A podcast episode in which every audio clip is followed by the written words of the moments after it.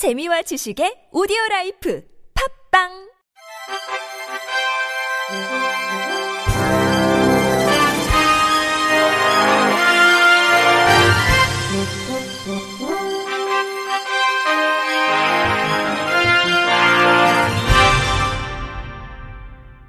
청취자 여러분 안녕하십니까? 7월 9일 목요일 KBS 뉴스입니다.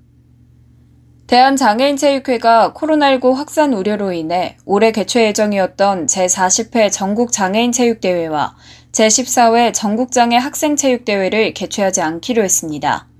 당초 제40회 전국장애인체육대회는 10월 21일부터 26일까지 경상북도에서 제14회 전국장애 학생체육대회는 5월 19일부터 22일까지 서울특별시에서 개최될 예정이었습니다.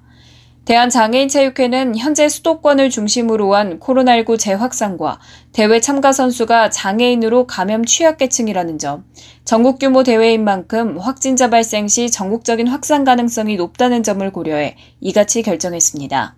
장애인 체육회 관계자는 참가 선수들의 안전을 최우선으로 고려하여 이 같은 결정을 하게 됐다며 하반기 종목별 대회 개최 시 학생부 개최를 적극적으로 추진하겠다고 밝혔습니다. 서울의 두 번째 발달장애인 훈련센터인 서울 남부 발달장애인 훈련센터가 오는 11월 개소합니다. 서울특별시 교육청과 한국장애인 고용공단은 어제 서울교육청 본관 906호에서 서울 남부 발달장애인 훈련센터 설립 및 운영을 위한 업무 협약을 체결했습니다. 지난 2017년 12월 서울 동대문구 성일중학교 내에서 문을 연 첫 번째 서울 발달장애인 훈련센터는 위치가 서울의 동쪽에 치우쳐 있어 다른 지역 학생들의 접근이 쉽지 않다는 문제가 제기되었습니다. 이에 남부 지역을 중심으로 발달장애인 훈련센터의 추가 설치가 꼭 필요한 상황입니다. 센터는 총 1276.26제곱미터 면적으로 의류 매장 서비스, 유통 서비스, 도서관을 비롯한 직업 체험관 10개, 직업교육훈련실, 행정관 등을 갖추게 됩니다. 공단 조종란 이사장은 발달장애인이 서비스 대상에서 소외되지 않도록 인프라를 더욱 촘촘하게 구축하는 것이 필요하다며 공단은 발달장애인이 일자리를 통한 경제적 자립을 이룰 수 있도록 지원을 아끼지 않겠다고 밝혔습니다. 서울시가 코로나19로 인해 어려움을 겪는 중증 발달 장애인을 대상으로 최중증 장애인 낮활동 지원 사업 대상자를 모집합니다. 이는 장애인 돌봄 시설이 최근 코로나19 때문에 휴관하거나 축소 운영하면서 가정 돌봄의 부담이 커진 성인 발달 장애인을 선발해 지원하기 위한 사업입니다. 모집 인원은 총 15명으로 노원구 다운복지관 2명, 중랑구 원광 장애인 종합복지관 1명, 강남구 충현복지관 1명, 마포구 마포장애인 종합복지관 2명, 서대문구 서대문 장애인 종합복지관 2명, 용산구 용산장애인 복지관 4명, 영등포구 서울시립 영등포 장애인 복지관 3명입니다. 서울시 발달장애인 지원센터로 오는 17일까지 프로그램 참여를 신청하면 전문가 회의를 거쳐 이용 대상자를 선정해 배치할 예정입니다. 정진우 서울시 복지기획관은 성인 최중증 발달장애인 낮활동 지원 사업을 통해 돌봄 사각지대에 있는 이들을 발굴하고 긴급 돌봄을 실시하겠다고 밝혔습니다. 서울 강동구가 암사동의 제2호 장애인 자립생활주택을 개소했습니다. 장애인 자립생활주택은 자립의지가 있는 시설 재가 장애인이 독립 전에 일상생활에 필요한 지식이나 행동 요령을 익힐 수 있는 자립생활 체험 공간입니다. 군은 지난해 11월 강동 장애인 자립생활센터와 운영 협약을 맺고 장애인 자립생활주택을 준비해왔으며 이용자 모집과 집수리 등을 거쳐 어제 문을 열었습니다. 이곳에선 장애인 한두 명이 최대 2년간 거주하면서 일상생활을 혼자 해 나가는 방법을 연습하게 됩니다. 자립생활 코디네이터가 함께하며 사회성과 자립심을 키울 수 있도록 지원합니다. 이정훈 강동구청장은 장애인 자립생활주택이 장애인들이 홀로 서기에 대한 두려움을 덜고 자립의 꿈을 이루는데 든든한 토대가 되길 바란다고 밝혔습니다.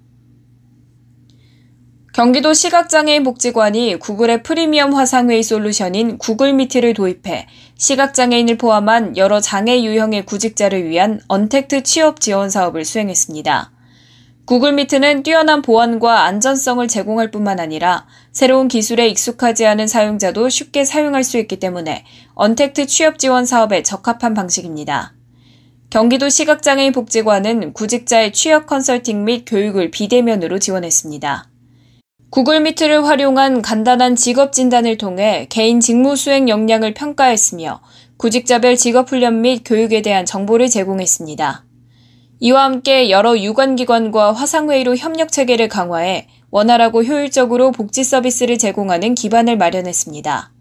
오는 25일엔 구글 클라우드와 함께 구글 미트를 활용한 취업 간담회를 개최할 계획입니다. 경기도가 공사를 시행 중인 하남선 1단계 구간의 미사역 하남풍산역이 한국토지주택공사로부터 장애물 없는 생활환경 본인증을 획득했습니다. 장애물 없는 생활환경 인증은 어린이나 노인, 장애인, 임산부뿐만 아니라 일시적 장애를 겪는 사람들이 특정 시설을 이용하는데 불편을 느끼지 않도록 계획과 설계, 시공 여부를 평가해 인증하는 제도입니다. 미사역과 하남풍산역은 설계부터 장애물 없는 생활환경 디자인 개념을 도입한 교통시설로 이동 구간 무단차 시공, 청각장애인용 시각 경보기 설치, 음성 유도기 설치, 촉지도식 안내판 설치 등을 반영해 공사를 시행했습니다. 이 같은 노력으로 인증평가 우수 이상의 등급을 획득, 명실상부 모든 교통이용자가 장애 없이 자유롭게 다닐 수 있는 교통시설로 공인을 받게 됐습니다.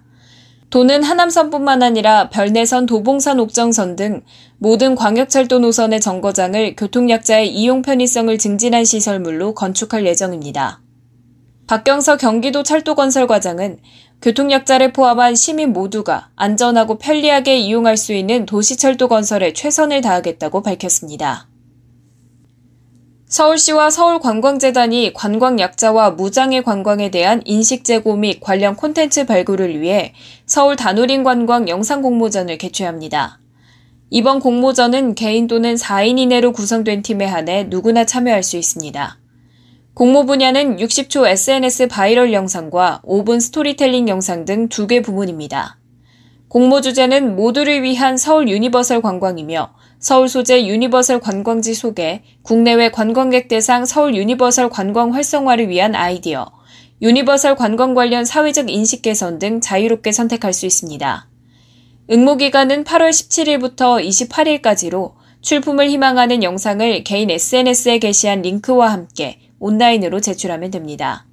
상금은 총 1,500만 원으로 심사 결과는 9월 셋째 주에 서울 다누린 관광 홈페이지를 통해 발표할 예정입니다.